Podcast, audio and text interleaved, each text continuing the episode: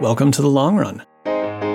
This is a podcast for biotech adventurers. I'm your host, Luke Timmerman. Today's guest is Reid Huber. He's a partner at Third Rock Ventures in Boston. Third Rock is known in biotech as one of the venture firms that creates new companies that seek to turn groundbreaking science into new medicines. Since its founding in 2007, Third Rock has put together a portfolio of 62 companies that have collectively created 20 products that have made it all the way through clinical trials and onto the market. Some of Third Rock's earliest startup investments have now had time to mature. Agios Pharmaceuticals for cancer and rare diseases, Bluebird Bio and gene therapy, Global Blood Therapeutics for sickle cell disease, MyoKardia for hypertrophic cardiomyopathy, and Sage Therapeutics for the treatment of depression. These are just a few examples of companies that have done what they said they were going to do. They created new products that help people, and they rewarded investors. Third Rock is now investing out of a $1.1 billion fund, its sixth. I wrote about it on Timmerman Report in June of 2022. A link for those who want to learn more about the firm is available in the show notes. Reid joined Third Rock in 2018 after a 17 year career at Incyte, a developer of drugs for cancer and immune diseases. He's closely involved in a handful of Third Rock startups, including companies developing cell therapies for cancer and autoimmunity, one that's using machine learning for drug discovery, a precision neuroscience drug developer, and another that's discovering small molecules that form covalent bonds with their molecular targets and there's more. In this conversation, Reid talks about how he came to this work. He grew up in a middle class family in central Illinois, then got introduced to human genetics at an auspicious moment in history, and then built a career in industry that connected the dots between human genetics and the making of new medicines. I should also mention that Reid and I first got to know each other on the inaugural Timmerman Traverse for Life Science Cares in 2021 it was a hiking trip for biotech executives who give back to fight poverty and support science education and job training in our communities. Toward the end, we talked in this conversation about some of the current challenges in the financial and political environment, but also why this is an amazing time of possibility in biotech. Please join me and Reid Huber on the long run. Reid Huber, welcome to the long run. Thank you, Luke. Good to be here. So, Reid, I have to admit, this was not really my plan, but uh, we're going to have back to back Hubers on the long run. I don't know if you heard we had Jeff um, Huber on uh, the last episode. Did, are you any relation to him? Do you know him? I do not know him. Uh, of course, I know of him, and it's uh, been on multiple occasions that people have pointed out that we share the last name, which is pretty unique, I think, in in biotech. So I feel we're a little bit of a kindred spirit, even though we we don't know each other well. Okay. Well, it takes a lot of people to make this biotech world go around, and uh, we each have our stories. So um, I'm eager to hear yours. So uh, uh, before we dive in completely on your career and where you see the world of biotech going, let's start from the beginning. Where are you from? I'm from a little town in southern Illinois, uh, Luke, called Fairview Heights, Illinois, uh, which is about 12 miles east of St. Louis, Missouri. So I consider myself uh, a little bit of a St. Louisan by by upbringing. Okay, okay. So uh, small town or mid-sized? What was it like growing up there? It's a small town, uh, middle class town, uh, just sort of like a suburb out to the east. Um, uh, I was an only child, uh, raised by uh, my mother and father. Um, father was a civil engineer and my mother was a registered nurse. Uh, I would say it was a it was a solid uh, middle class upbringing, but uh, with a lot of the the positive attributes I think that come from growing up in a small town in the Midwest. Uh huh. Uh huh. So they were both uh, both educated, and this was a middle class place, as you say. What kind of schools did you attend?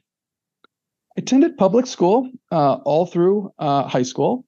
Um, uh, was obviously very interested in in the sciences, um, largely through my my father uh, in his engineering background. Uh, I remember spending a lot of time with him uh, with the telescope in the front yard. Um, over math homework and and and physics homework as I got a little bit older in high school. And I think on my my mother's side, her being a nurse, it it it got me probably my first connection to the healthcare industry. She was a registered nurse in an OBGYN office. And so I sort of had a very sort of personal connection, I guess, with how care is delivered. I remember spending many afternoons um, in her office or in the doctor's office um, buying time until you know baseball practice that evening or something like that. So um, I remember it very fondly, and I think both of those experiences probably led me in some ways to the path I'm on today. Uh huh. Uh huh. Now, was there a, a teacher or a class or something else that might have uh, played a role in influencing you to pursue a career in science? Yeah, I was fortunate to have just some amazing uh, teachers. You know, growing up, I, I remember particularly math and science um, teachers through fourth, fifth, and sixth grade um, being pretty formative to me. It actually um, caused me to take a lot of summer camps in the sciences, which I think stoked more of my interest. Um, I loved the aspects of science that you couldn't really see. Um, so I was just fascinated with um, astronomy and uh, was sort of a voracious reader of of astrophysics, at least to the extent that a fourth and fifth grader could could read those things. I probably digested less than ten percent of it, but I still remember um, uh, those times very fondly. In fact, when I was in fourth grade, I came across a lot of old papers that I had that my mother had saved, and I guess I went through a period of time where I would I would sign my name at the top of those papers, uh, Reid the astrophysicist Huber, and I would put it in quotes, which I, I, I think back on now and kind of cringe to think that I did that, but but I think it it did reflect on really early love of of science and even some of the more abstract sciences, if you will, to a child, which aren't really um, tactile and and and visual as as many hard sciences are. It sounds like there was a real curiosity there from uh, an early age. Um, okay, so y- your parents valued education. You, you went to uh, you, you, had a solid um, public school um, approach uh, uh upbringing. How did you end up going to Murray State? That was a interesting um, transition for me. So uh, as I I may have mentioned, I uh, I was had a love of baseball as well, and uh, when I say love, it's a little bit of an obsession. I would say growing up. So ever since I was four years old, um, I played baseball. My father was my coach through most of those years. He himself played baseball in college at University of Houston. So I had a little bit of a um, I guess, a guiding hand, if you will, to the sport. Um, but I really embraced it. And, you know, most of my childhood memories were, if not in the classroom, it was traveling around the Midwest playing baseball tournaments, often uh, with my father. And um, got to be pretty good and had a had a solid high school career and got recruited by a number of schools. And what position um, did you play? I was a pitcher, uh, Luke, uh, right-handed pitcher. Uh huh. Uh huh. What were uh, your best pitches?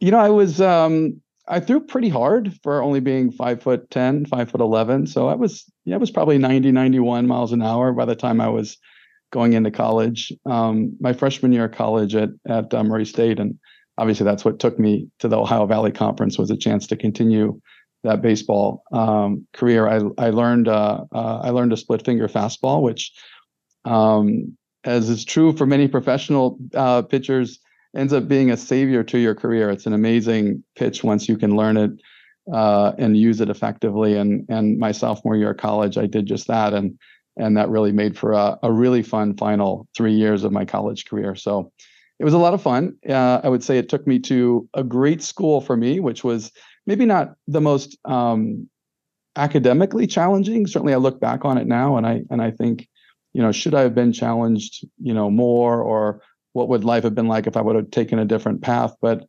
if I'm being honest, you know, I actually came out of college with a real hunger to continue to learn. And I didn't have that feeling of burnout or disenfranchisement, I think, that comes from the stress of being in really hyper competitive academic environments. And so, in a lot of ways, I feel like it allowed me to mature maybe at a little bit of a slightly slower rate, um, but one that, as I look back on, uh, just really appreciate the experiences at Murray State and and uh, wouldn't have traded it uh, for the world. Now, for those unfamiliar, this is in Western Kentucky. So I guess not really that far from where you grew up. It's not. Uh, it's three hours due south, um, so south of St. Louis, and you. The biggest town I think you pass through to get to Murray State uh, is Paducah, Kentucky, uh, which is not a not a larger town uh, than than Murray actually, but is a is a is sort of the gateway from Illinois to uh, Kentucky. So it allowed me to. Did you get a baseball scholarship to to go there? I did. I was on a, I was on a a, a full acad, uh, um, athletic scholarship to go there, and also had some dollars uh, academically uh, too. So that that took care of the the the education costs. Okay, so what did you um, study there? So when I enrolled in in Murray State, I, I um, decided to major in aquatic biology. Um, so I stayed close to the sciences. Um, interestingly enough, it was a little bit of a more uh, you know harder tactile science than what I had experienced growing up, but um, I, I enrolled there with that as a, a, a major in my freshman year. And I think it was the second semester of my freshman year there. We had a, a seminar series where different faculty came in to present their research and their areas of study, and just you know sort of opens your eyes up to other uh, aspects of the of the department. And I had a professor, um, Ed Zimmer, there who gave a talk on human genetics, and he was sequencing um, uh, retroviral elements in the human genome. And this was pretty early. This was you know, in the very early uh, 90s, 1991, 1992. And I was just fascinated. And this I was manual Sanger sequencing before the instruments, right? It was um, two glass plates, pouring the polyacrylamide gel, using a racquetball to get the little bubbles out, and and hoping hoping the the DNA fragments ran straight down vertical so you could read out uh, ACs, T's, and G's. It's it's the old school way to do it. But retroviruses are pretty small. Um, so it was a place you could start um, and learn things. What was it about um, Professor Zimmer's work that intrigued you?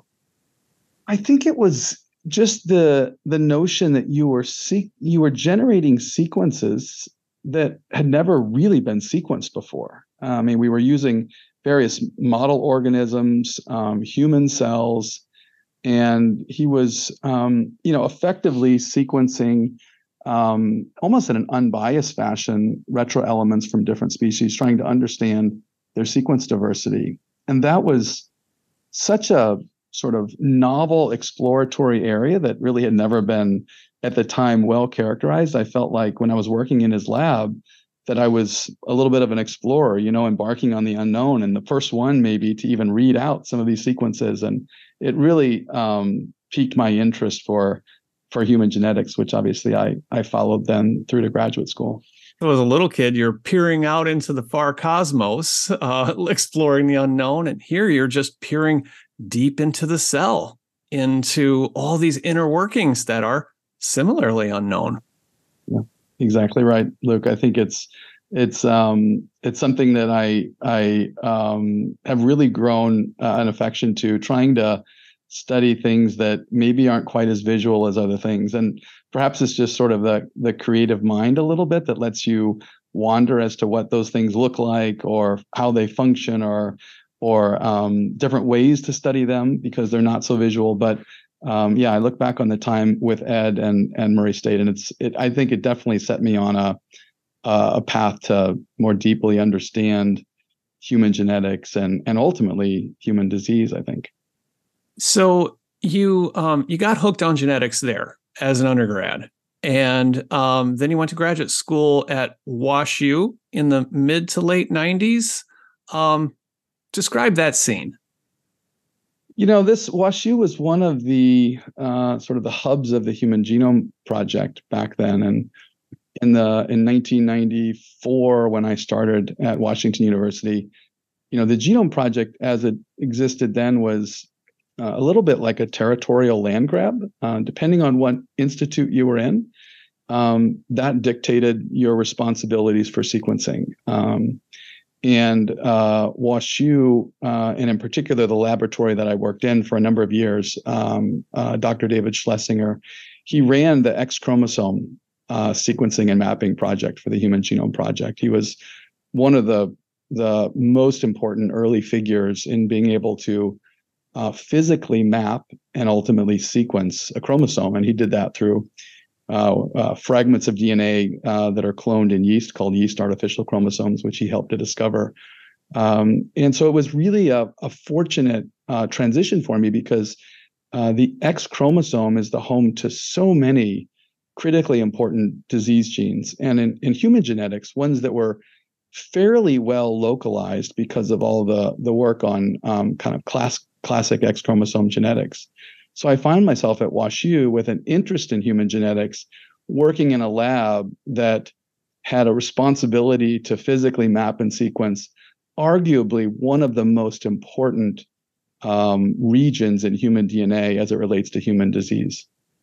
And WashU just really did um, a large portion of the work. Uh, Bob Waterston was the department head, I think, at the time, and has won a bunch of awards. Worked together with uh, Sir John Sulston out of the UK.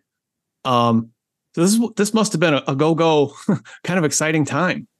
It, it was. It was. A, it was kind of like going from zero to sixty uh, as I left Murray State and came into WashU. But um, it was just a incredibly energetic um, uh, period. And I remember, uh, you know, you usually go through three rotations until you pick your thesis lab. And I was so excited to start at WashU. I actually did my first rotation in the summer before school started. So I was sort of one rotation ahead. I did a second rotation in a, a gene therapy lab, it doing retroviral transduction of hepatocytes. And then I didn't do my third rotation. I had a chance to go back into David's lab. Uh, he called me one afternoon and, and said, Look, I know you have one more rotation to do, but we're getting really close to localizing what we think is um, the first gene uh, that uh, is causative of a human overgrowth syndrome. And if you come back in the lab, you can be a part of that final physical mapping and cloning of the of the gene. Uh, so I, I petitioned uh, uh, the faculty at WashU to forego that third rotation, and I jumped back into David's lab, and you know it allowed me to then start my PhD thesis, first on incredibly solid ground, um, but second, you know about a year ahead of all of my classmates. Um, and it was just an amazing experience to ultimately, you know, positionally clone a gene called GPC3, which causes um, this human overgrowth disease. So, what were you thinking that you were going to do long term with your career at this point? Were you thinking get the PhD and then go on an academic track? that was the base case back then you know the transitions to industry in the in the mid 90s um, unfortunately, I, I think it's fair to say we're sort of frowned upon. It was this view that you know academia is at the top of the ivory tower and and does the the, the best and the strongest research and and industry um, maybe was a, a second class citizen as, it, as comes to innovation and basic science it was sort of so so applied and so commercial that it was a little bit of a step down to move in that direction um, it's amazing to think about that now because I, I, think in a lot of ways the community as a whole realizes just how strong um, research is an industry. But back then it was a different story. So I I thought I would just stay in academia, um, you know, do the postdoc thing and and uh, and then do a faculty uh, position somewhere, and and ultimately went to WashU. Uh, I'm sorry, NIH um, to do a short postdoc. Actually, I I helped to move David's lab uh, which he set up then at NIH and and sort of did a short postdoc there. But as you implied, I I, I recognized then that the application of human genetics and DNA sequencing to human disease um, almost necessarily led you down a um, an opportunity for new therapies, and I felt a much stronger pull to move to industry uh, after my time at NIH. I noticed that you mentioned biochemistry was part of your study there along with molecular genetics. Is that where you began to connect the two? Like maybe there's a way to, you know, design chemicals like molecules to uh, interact with some of these disease causing genes? Yes, it, was. In, in fact, when we identified and, and, and published on this gene, GPC3, my research really um, moved away from DNA sequencing because I wanted to understand the protein. I wanted to understand how the protein worked and what it did um, in norms, terms of normal human biology, such that when it's when it's mutated or lost, it causes you know such a dramatic human phenotype. You know, affected males can be six foot ten six foot 11, and unfortunately, most of them die early on in childhood. So I wanted to understand how that protein works. So I found myself doing sort of basic biochemistry and uh, uh, protein pharmacology in in a human genetics lab, which of course didn't um, wasn't the easiest thing to do, but it did. To your point, um, I think reflect my interest in having found the gene. I really wanted to know to know what it does, as opposed to go on to the next uh, chromosomal region and see if you can find another gene. Uh, so I think that does reflect a little bit of my my my interest in trying to understand function and ultimately understand how that intersects with disease pathobiology. So I think I get the drift that your interest was drifting toward industry. This is what industry does. Um, applications, products based on that underlying science. How did you end up going to industry? So I, like I said, I was kind of not really thinking about industry, and you know, back then the way you you found out about industry positions was, you know, in the back of Nature and the back of Science, you'd look at the you look at the job ads, and and I believe it or not, I saw uh, an ad for um, a postdoctoral position at Genentech, and you know the the postdoc positions at Genentech in the in the late 90s were pretty legendary. It was an amazing place to learn. You didn't go to that postdoc so that you could become a Genentech scientist necessarily, but you you sort of had an industry postdoc, if you will. And I thought that that might be an interesting way to sort of dip my toe in the water. So um, I snuck out to Genentech for the interview and the visit. I didn't tell my advisor uh, about it um, because I thought he would give me a hard time for doing that, and I and I sort of wanted to do this on my own. So as luck would have it, or or uh, or bad luck would have it, one of the Genentech people who saw me there giving the seminar knew David very well. And when he heard that I was speaking on work done in David's lab, he of course called David and told him, "Why? I saw your trainee here give a seminar. It was, you know, great to great to to see him. He had a good turnout. He did quite well, et cetera, et cetera." And I came back to uh, the NIH, and a week later, ran into David, and he pulled me in his office and said, "You know, Reid, where were you last week?" And I said, "Oh, why?" He goes, "Well, I, I heard you were out at Genentech." So the the the jig was up, as they said, and so I had to come clean with him of my industry uh, bias. And sure enough, David knew some tremendous people at at DuPont Merck and um, uh, and and and Merck Pharmaceutical Company. So he pulled a few strings and made the right calls and ultimately really facilitated my transition to DuPont uh, Merck and DuPont Pharmaceuticals, which I made in the late 90s. Okay, so this wasn't a, a big sin. it was uh, actually encouraged. It, it was. He was, was extremely helpful. It was as as many times you know you you you you build a bigger uh, uh, demon in your own head than what exists uh, in truth. And and if I would have just come clean with him, he would have been uh, that much more facilitative. But uh, it took me a little while to get to that point. Okay, so you went to DuPont Merck uh, for a few years. Your kind of first job in industry. What was the the important thing that you worked on or that you learned there? Yeah, so I, it was a great um, learning ground for drug discovery. So DuPont Merck, which um, you know was obviously a joint venture between Merck and and DuPont, was a chemistry uh, powerhouse, and by the time I got there, DuPont was just buying out the Merck half of the joint venture. So that became DuPont Pharmaceuticals. And it was all about chemistry. It was all about medicinal chemistry and small molecule drug discovery. And it was an environment where uh, the medicinal chemists are sort of at the center of the universe, if you will. And all the other functions in the company, like, for example, me in biology, um, were there to support medicinal chemistry. And it was a very, very formative experience, not just in terms of the process of drug discovery, but also how important in that environment uh, the chemists were. And, and I often thought of my job as being in some way trying to help medicinal chemists do their job, you know, every every day and every week. And uh, I learned a tremendous amount, both from the biologists and pharmacologists there, but also the chemists. And you're not that old, Reid, but back in these days, uh, all they did was small molecules, right? That's pretty much it, uh, you know, Luke. And uh, so it was a crash course in in small molecule drug discovery, and you know, coming out of there after a few years, getting exposed to you know eight or nine or ten drug discovery programs, I was sort of independent of therapeutic area where I functioned. Uh, it was uh, an incredibly rich data set that you now have in your head as to how the process works, but also what does it mean to have a high quality drug discovery program?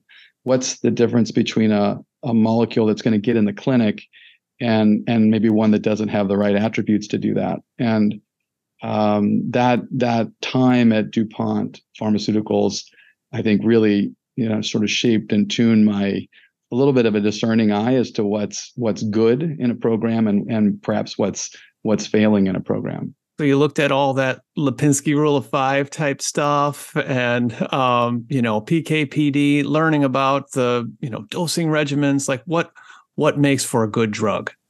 Yeah, that's right. And and your to your point, and what you just asked was a was a really was really uh, discerning comment. It really was about drug-like properties, pharmacokinetics, relationships between pharmacokinetics and pharmacodynamics. You know, your ability to accurately and confidently um, predict human dose and exposure. It was all of those things about drug discovery. Some people would say the hardcore part of drug discovery. You know, not the not the target identification upstream or the the the understanding of new biology that lives upstream of that. It was really a hardcore crash course in true drug discovery, and um, I'm very very grateful that I had that experience so early on in my career. Okay, so you're there at a big company, and then you made a move to what was then a smaller company, Incyte. How'd that happen? So in in uh, 2001, uh, uh, Bristol Myers Squibb acquired DuPont Pharmaceuticals, and uh, the question was what we were all going to do after that acquisition. Um, of course, we had an opportunity to stay at BMS, and over the next three or four months, I got an experience of what that would look like through the integration meetings, and I became more and more interested about just branching off and doing something different. Um, had actually planned to go to Merck um, and had a had a had a position lined up to move to Merck uh, in the first quarter of 2022, and it was at the end of the year, and in, in, December of of 2001, that um, that uh, I got a call from the former head of DuPont Pharmaceuticals, Paul Friedman, and who told me that he was going to be um, leaving to join as CEO of Incyte. Uh, Incyte was, you know, a genetics and genomics company from way back in the 90s. I was a little bit surprised to hear that, but the plan from the board and and from the management team was to basically uh, pivot the entire company, and it was a publicly traded company at the time, into small molecule drug discovery. And the way they were going to do that was um, hire a group of folks from what was DuPont Pharmaceuticals to seed those labs and basically rebuild the company, if you will, with a new mission. And so I joined Incyte in in January of 2002. I think I was about the seventh or eighth employee, um, and off we went. And I spent the next, you know, 17 years there, the most productive time of my career. Okay, so the company was making this big pivot, but it had all this information, all this genetics, right? Um, that they were going to seek to apply for small molecule drug discovery? That's right. The, the, the term that was used in the in the corporate speak was genomics advantaged. Uh, that our ability to do effective drug discovery, which we had all learned and tuned at DuPont Merck, uh, was going to be put to use against the the information, the sequences, the proprietary data that uh, Incyte Genomics had, and and we made a pretty good attempt at that over the first two years of the company. But pretty quickly, we realized that limiting ourselves to just what was in those databases or the perspective that those specific data sets gives you was just like I said, it's it's limiting. And so we started to branch out into very different target classes that we just had interest in.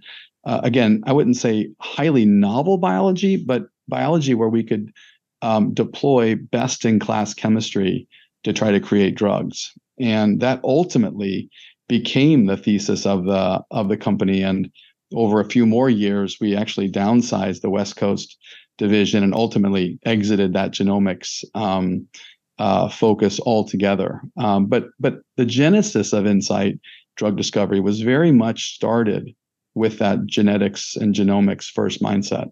Well, your background by this point seems to have been pretty ideally suited with the background in genetics at WashU and then early industry experience on small molecule drug discovery, bringing these two things together. Um, were there um, some of the high profile projects that we know of now that were guided by um, human genetics? I- am thinking of, you know, KRAS type work or oncogene, various oncogenes or you know, the CFTR, um, PCSK9. Like these are big success stories that we talk about 20 years later. But were those on your drawing board? Were those things that you you wanted to bust your pick against? You know, KRAS was uh, certainly the the Incyte database that we focused on was largely uh, you know cancer centric, and so we tended to focus a lot of our efforts on understanding the the cancer genetics and genomics that Incyte had built over those years. And and and and believe it or not, uh, you know the flagship program that Incyte has, the the, the Janus kinase inhibitor program, which kind of came to be in in 2005. We we had started drug discovery on on on the JAK uh, enzymes a few years earlier because of a potential patent that Incyte Genomics had on on JAK2. Uh, it turned out to to not be a valid patent. It was never you know pursued, and and uh, and issued, but it it sort of got the the the yellow legal pad of potential targets. You know, JAK2 was on that list just because of that patent, and and so we started working on trying to drug uh, specifically JAK1 and JAK2, really as a treatment for multiple myeloma uh, because those enzymes are downstream of IL-6 signaling and IL-6 is a key survival factor for multiple myeloma cells. So we had our had ourselves a pretty good drug discovery program against the enzymes when one day in March uh, of 2005, we all came into work, and and there were back-to-back papers in the scientific literature that uh, indicated that JAK2 had an activating oncogenic mutation that caused a, a group of hematologic uh, disorders called the myeloproliferative neoplasms, and that really set the company on a totally different trajectory. If you like listening to the long run, you'll love a subscription to Timmerman Report. This is where you can read my in depth reports on the most interesting startups in biotech, my regular Friday Front Points column that covers the major issues and events of the week, plus insightful coverage of current topics from a rotating cast of contributing writers. Individual subscriptions are available on a monthly, quarterly, or annual basis. Group subscriptions are available at a discount. Go to timmermanreport.com and click on subscribe for more. And would your organization like to raise awareness of your work with a targeted audience of 10,000 biotech leaders? Consider a sponsorship of the Long Run podcast. See Stephanie Barnes for more information. Stephanie at timmermanreport.com. And she spells her name with a PH. You spent 17 years at this company, and I'm sure you've got many stories, and we can't really cover them all, even on the long run. Um, but you, why did you stay as long as you did? And what do you think, looking back, was kind of one of the most important things you, you learned there? So, so I, I stayed largely because the science was just so compelling and the drug discovery was so compelling. Um, when we when we dosed the first patients with myelofibrosis with this drug that ultimately became ruxolitinib, they were these remarkable responses. Um, I mean, the patients just did incredibly well. And I think those trials, which started in 2007, ultimately led to a phase three trial in 2009 and approval in 2011. So just six years after we saw this mutation, the drug was approved in its first indication. And that velocity really um, uh, caused me to want to dig in and stay at Incyte and continue to help grow the R&D portfolio. Uh, that was just an amazing experience. And just a few years after that, the second indication came online, polycythemia vera. And around that time, we had a full portfolio of agents, several of which, you know, ultimately found their path to approval too. So I'd say Incyte became a very sticky uh, organization for me, just purely because of the momentum and the successes we were able to have in R&D, um, it had an incredible leadership team. So Paul Friedman was our founding CEO. He's absolutely one of the most important um, mentors uh, in my life, along with uh, a handful of others. And to be able to work and learn drug discovery from him uh, was just a really special uh, experience. So you're right. I stayed there for for 17 years. Um, ultimately, became CSO uh, during that time, and and saw the company grow to you know over 2,000 people with a with a global commercial uh, and R&D footprint. So just a remarkably rewarding experience.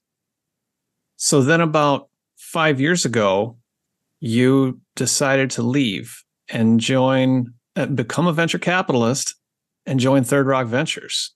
What can you talk me through that thought process? What um, what made you decide to do that? So I think you know after after all that time at one company, and and it, at that point it was we were a very large company. I think um, you know we were on the S and P 500. The the the investor relations and and corporate development activities start to um, crowd out your ability to think as as kind of creatively as you used to and have the same intimate touch with with drug discovery as you'd you'd like to. And I started to realize that the time might be coming. Um, uh, we had just had a massive failure in R&D. In fact, we wiped out about four billion dollars of market cap on the company after uh, a, a, drug against an enzyme called IDO1 uh, failed and and and sort of tainted the whole immuno-oncology landscape. And I, I, sort of thought at that point, okay, well, I've accomplished some successes and I've got a really big failure under my belt. It's it's time to it's time to try to parlay that into a new impact. And and I'd been in in Delaware now for I guess almost 25 years and felt like it was a little bit of a spectator sport watching the biotech ecosystem grow in Boston. And I I thought I'm gonna I'm gonna move my family up to Boston and and embed myself somewhere where I could have a really wide aperture on science and and see if you can't impact the ecosystem from a different seat. And and Third Rock Ventures was a, a perfect firm for me to do that. I had gotten to know the firm for a number of years during my time at Incyte, and um, it became a very natural um, point of entry for me into the Boston biotech scene. How did the um, conversations actually get struck up between you and Third Rock? well, I don't know that my uh, my team back at Incyte uh, knows this, but I used to bring them up to Boston to meet with a couple of the venture firms like once or twice a year, just to keep ourselves as, as a Delaware company kind of embedded in the in the in the heartbeat of the ecosystem. And and I think after a few years, those visits from me and my leadership team started to turn into uh, a little bit of uh, interviews and me trying on the firm and the firm trying on me uh, for a couple years. And and so when I ultimately made the decision in in early 2018 to to likely move on, um, you know, it was a it was a pretty hand in glove transition because of all that time spent together. Mm-hmm, mm-hmm. Well, and what was happening with Third Rock around that time? Um, there was was this around the time of sort of the changing of the guard some of the founding partners were stepping uh, stepping back and there were some openings yeah that's right it was um it was right as we were finishing up uh, our fourth fund uh, and and you're right the founders of the firm were starting to step aside at least two of them were mark levin uh, and kevin starr two incredible luminaries in the in the in the Boston ecosystem and important pillars of Third Rock. Um, and and the firm was starting to look towards sort of its its future and and the next uh, era of of partner level leadership in the firm. And so I will say that um, part of my interest in joining Third Rock was um, also with that in mind. What what would it mean to to be involved in taking one of the most storied and and successful you know company creation venture firms in Boston and and and, and participate in trying to make that an equally important and impactful firm over the next 15 years or 20 years and probably is going to take some some things that are a little bit different because the macro environment and the ecosystems changed certainly going to be a different team because of of just the tenure that those folks had had over all their successful years before me uh, and it became actually an important draw luke uh, to to sort of help participate in that um, continued transition and and evolution of Third Rock, um, and that was a big draw for me. Yeah, and for those who are not familiar, I mean, I remember covering the firm in its very early days, and it, it really was born out of the Great Recession, kind of that 07, 08 through 2012 period when there was not a lot of venture capital investment in biotech. and the partners looked around and said, there's a lot of great science. Um, it, let's uh, find ways to build companies around it. And they were really successful, put together a, a bunch of companies that are publicly traded today. Um, but but uh, about 10 years in, like around the time you uh, arrived, um, we were in a bull market. Uh, things were booming. There was a lot more people doing this venture creation business. It was more competitive, maybe a little harder to find some of the, the groundbreaking ideas. Um, you saw all that and thought, this this sounds interesting. I, I I'm going to dig in. Yeah, you're you're exactly right. You know, it's um, there's a lot of things that attracted me to Third Rock, and, and to this day, I think that are sort of pillars of of differentiation and importance to us as a firm. But you know, one of the one of the key attributes was the pride that the firm takes in the drugs they have approved. Um, so you know, they've been around since 2007. The firm that's when it was started, and during that time, I think there are now 20 uh, medicines approved and in use um, around the globe from companies that Third Rock started. And it was that metric, sort of patient impact through products approved, that was the metric that not only matters most to the firm, but but as importantly, matters a tremendous amount to our limited partners, our investors. Um, this is a group of people that have been cultivated and are full on believers that medicines create value, big value with a capital V. And so, as a venture firm, um, to be able to step into an environment which is, you know, intensely science and medicine focused, but also equally intensely focused on patient impact at the end of the day, you know, it felt it feels many times much more like an R and D organization than a venture capital firm. You know, we don't have drug discovery programs per se. We have companies in our portfolio or in our pipeline, but the North Star is exactly the same, Luke. And and I think it's that very clear mission. Uh, credit to to Mark Levin and Kevin Starr and Bob Tepper for really, you know, imprinting that into the DNA of the firm. That that was really the draw for me, and continues to this day to be, I think, the most important North Star that we have as a firm. Mm-hmm. 20 approved medicines. And um, a lot of those companies that were started in the early days, um, you know, uh, they they weren't starting on the 50 yard line. um, they they were really pretty early and raw, uh, and took some time to mature. Um, and uh, enough time has gone by uh, to see some of the the fruits of these labors uh, translated into medicines. Yeah. Um, yeah. Okay, so what kinds of things were you excited to work on? Types of um, either therapeutic areas or modalities?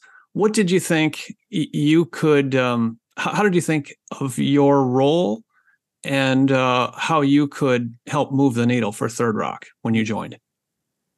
When I first started, you know, you you tend to stay close to your knitting a little bit, um, and so I, you know, having spent you know virtually the entirety of my career in in small molecule drug discovery and and the vast majority of that time in, in oncology and autoimmunity you know those are the projects uh, that I naturally gravitated to, and, and, even supporting some of our companies, our launched companies in that space, is where I spent a lot of my uh, early time as I got um, settled in.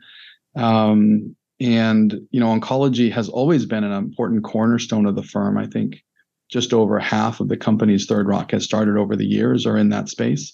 Um, so there was a lot I could plug into there, and it, it, helped me to get my sea legs a little bit, understanding how projects evolve at Third Rock and how how launch decisions are made at Third Rock, and even how our portfolio companies are are are governed either from a from an R and D standpoint from the board, or even from a financial standpoint in terms of our uh, the positions that we hold.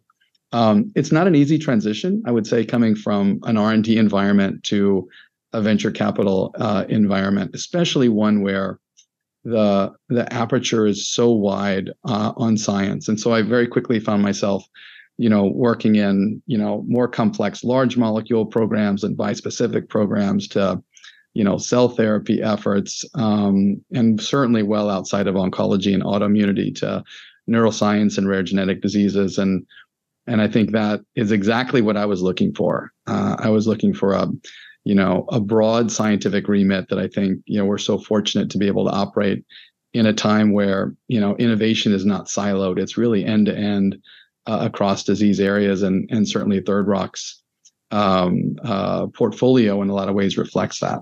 It's like going to school again. There's always more to learn every day.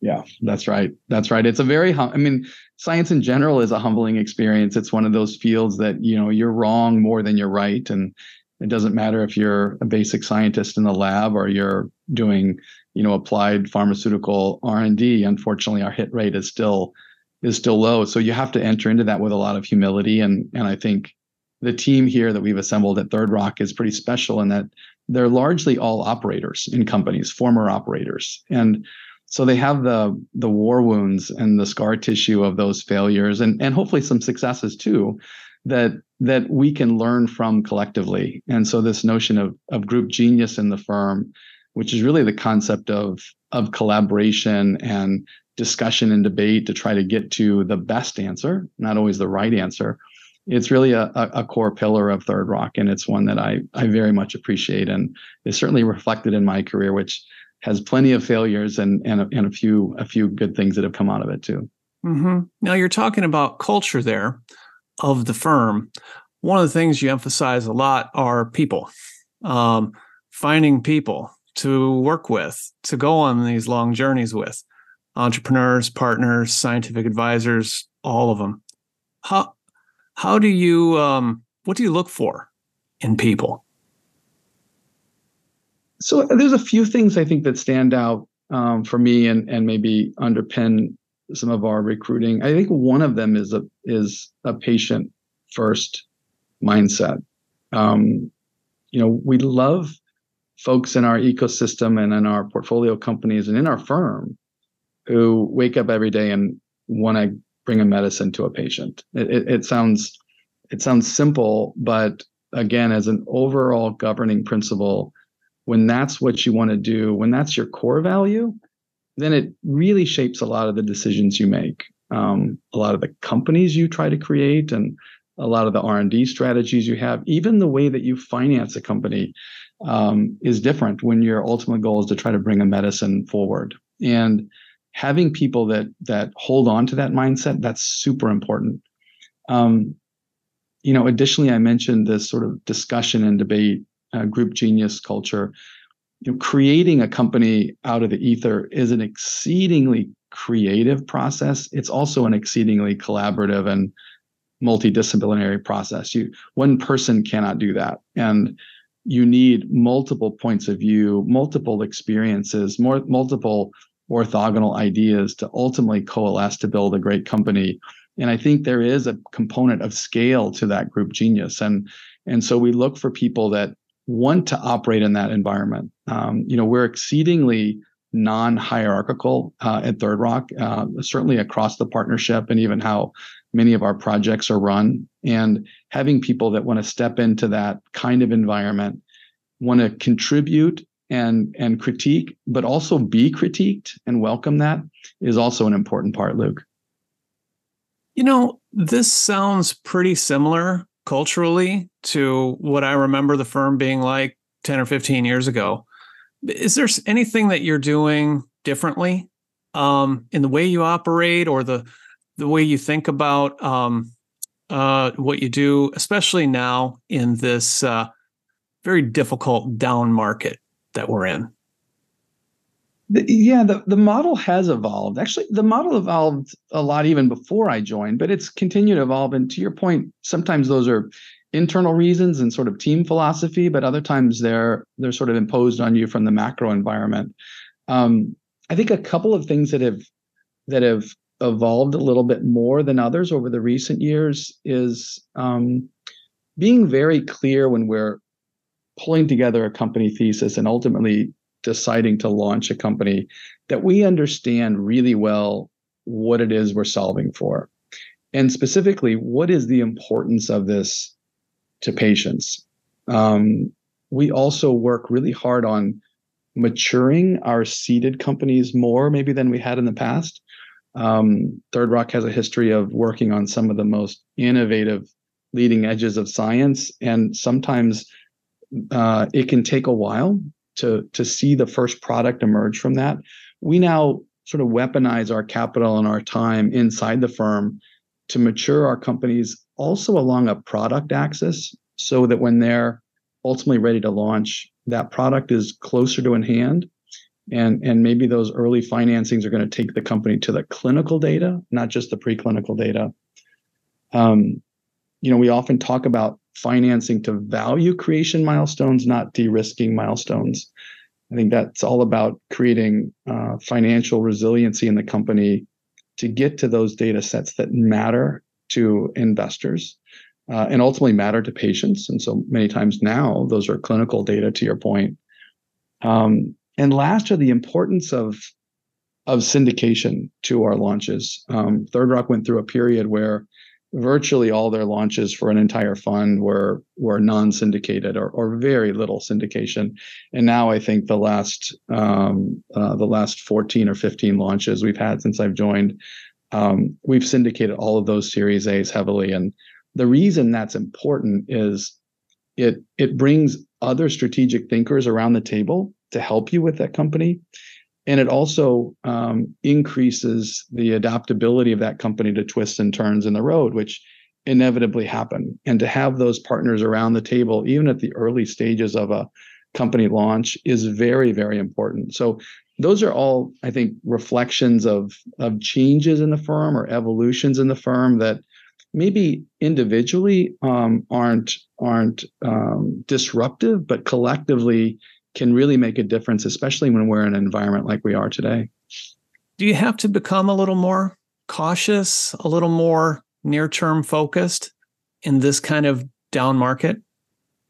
No, and and we we talk a lot about this because I think it's a slippery slope, Luke, that this sort of discriminating financial environment can lead teams to. They become conservative and try to do things that are a little bit more certain.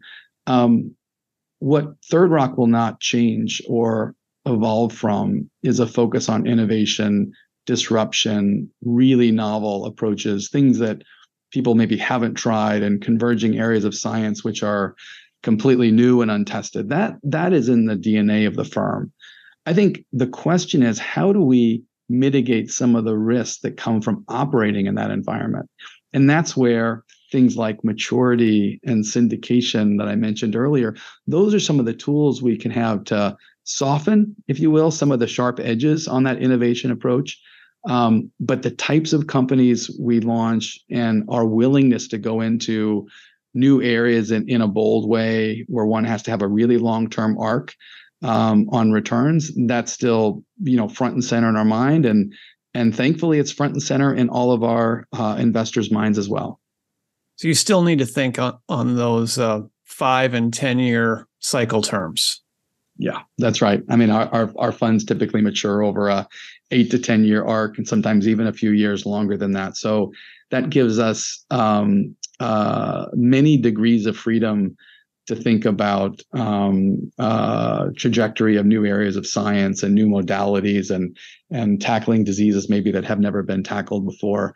Uh, and I think it's one of the key, if you will, success factors of this of this model is that we don't have to think near term. Um, we have the stability of investors, and we certainly have the access to capital that we can take some pretty long term bets that we think are going to be important to patients in the long run.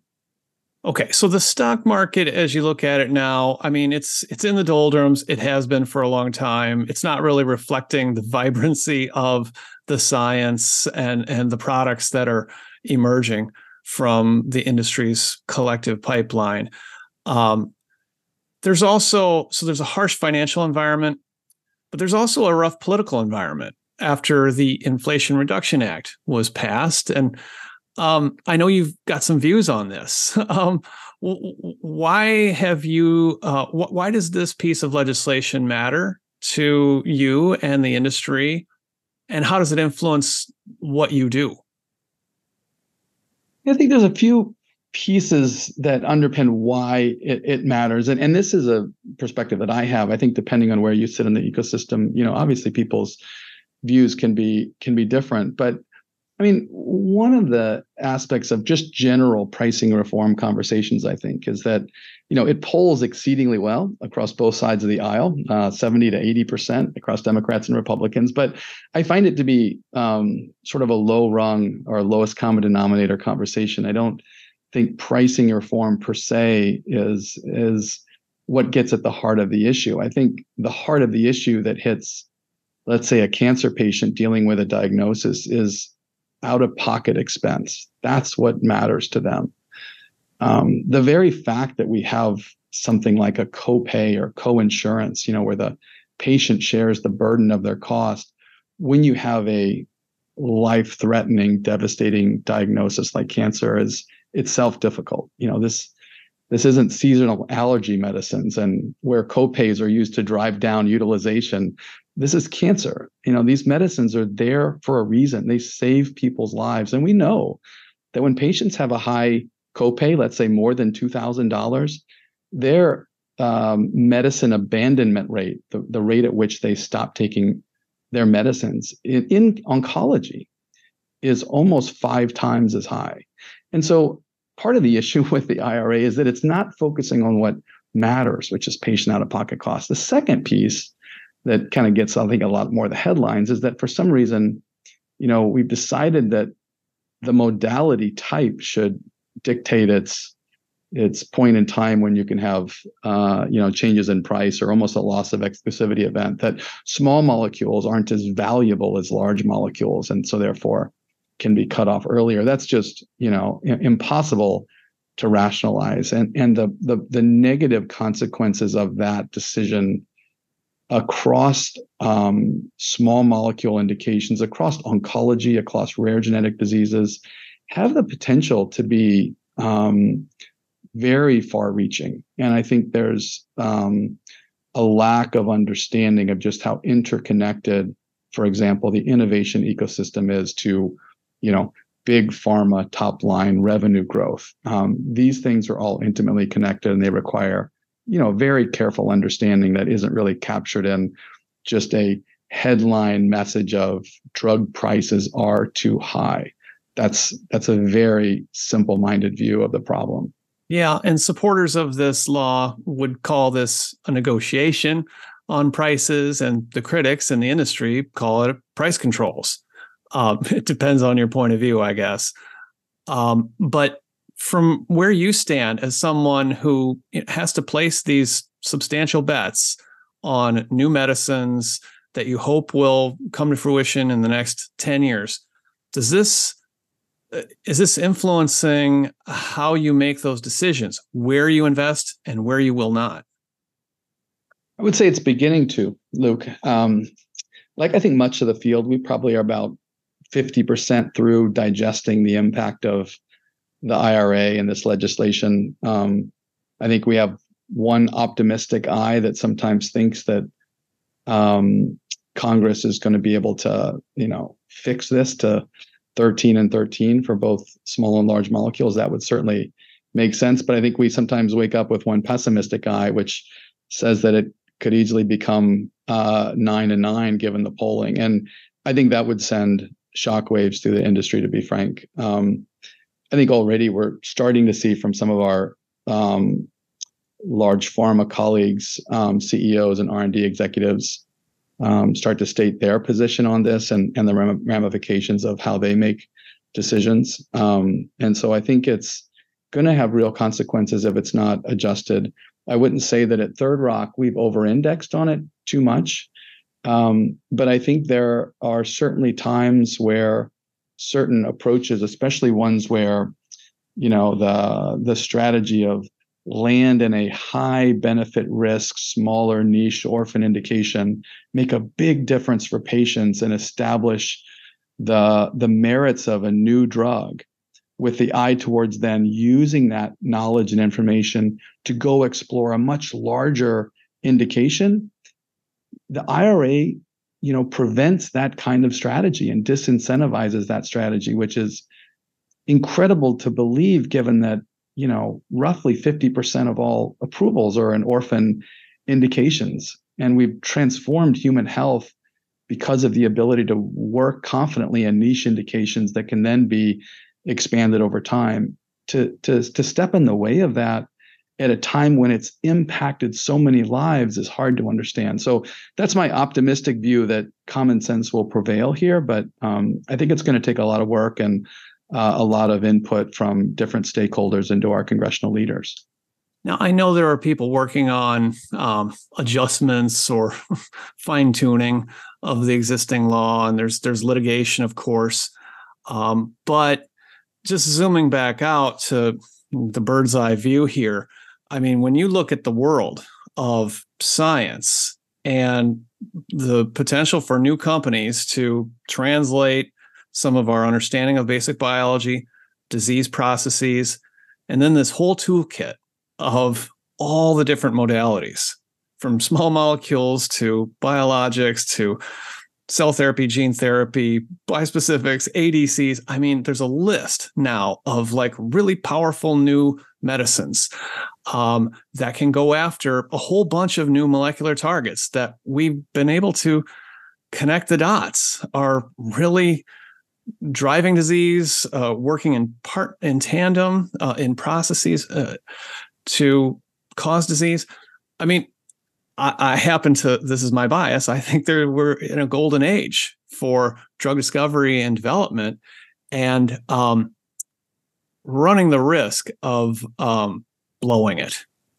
Um, I I sure hope it doesn't happen that uh, turn out that way, but um, it certainly could. Yeah, I, I tend to be optimistic on that. And Luke, I think um, human innovation throughout history has faced enormous challenges. You know, global wars, global pandemics, all sorts of things that are arguably more existential than than uh, a couple of lines in, in, a law, and and human innovation isn't held back. Um, you mentioned, you know, the modality toolkit we have right now. I mean, we don't, you know, probabilistically discover medicines. Now we engineer them. We engineer the small molecules and the large molecules, cell and gene therapy, ADCs, radiopharmaceuticals. These are now discovered with engineering principles and the linearity and the speed that we can get to hypothesis testing now is at a pace that it's never been uh, at uh, you know in history. And our ability to deliver these medicines with greater and greater precision and, and this isn't an oncology topic anymore for patient selection or or rare genetic diseases. It's now an inflammation and autoimmunity and in neuroscience in, in other diseases.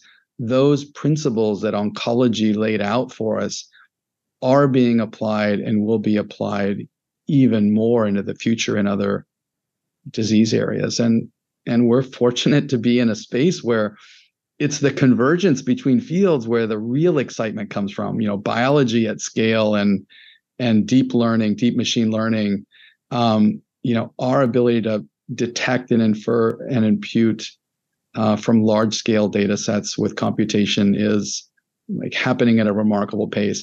Th- those three areas to me are are the ones that you know cause me to wake up every morning so excited to come into work and and same with our teams and and I think even in the face of some of the headwinds that might exist uh, on the on the policy side, um, they're they're not going to be held back, Luke. It's just too special a time right now in our industry, and I think it's going to be a remarkable you know number of decades to come because of it.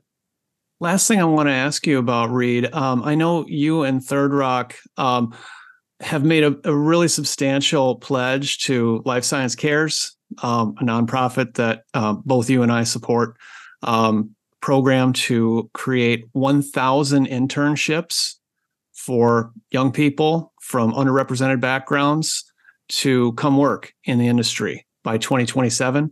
And this is all around the country. Um, why do you think now is a good time for a young person to enter this uh, this world of biotech? I think of the same reason I entered into it. It's it's curiosity and a wonder of what's yet to be discovered and and a belief that you can impact a patient by that discovery. You can impact humanity by that discovery.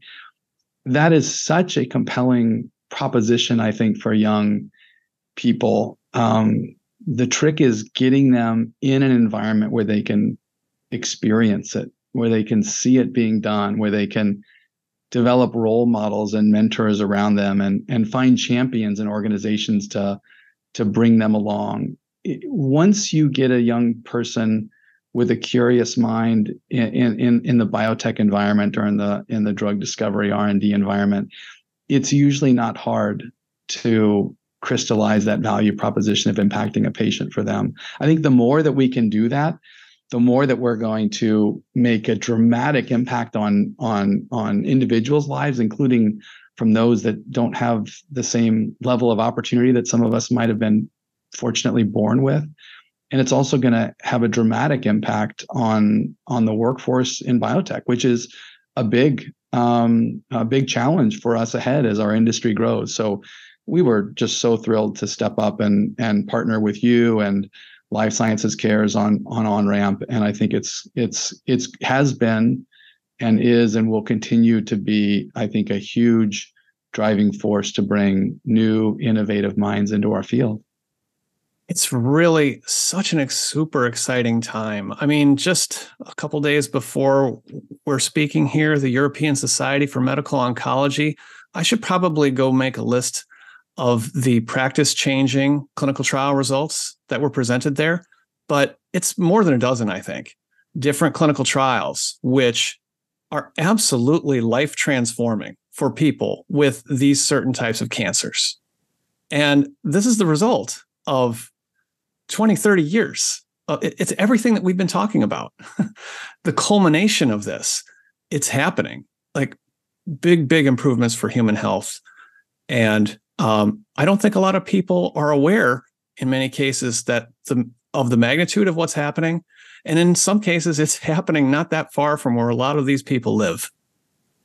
Yeah, very well said, Luke. We are in a very special time uh, of innovation and and convergence in science, and to see that play out in some of the most you know devastating diseases. You know, bladder cancer now has a new standard of care when that data were, were presented uh, at ESMO at the European meeting, when the slide came up on overall survival, the entire room stood up and applauded. I don't remember the last time I saw a standing ovation to a piece of data, but it it gave you chills. And I think it it just is a really interesting reflection of how a couple decades of work will lead to now for the next 50 years a completely different approach to treating what otherwise was a devastating disease. And that's happening in so many different areas, um, and it's it's a it's a it's a responsibility we all have that like to work in this field to continue to move those sorts of treatments forward.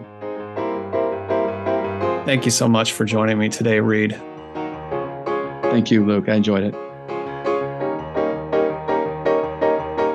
Thanks for listening to The Long Run, a production of Timmerman Report. Pedro Rosado of Headstepper Media was the sound editor. Music is from D.A. Wallach. See you next episode.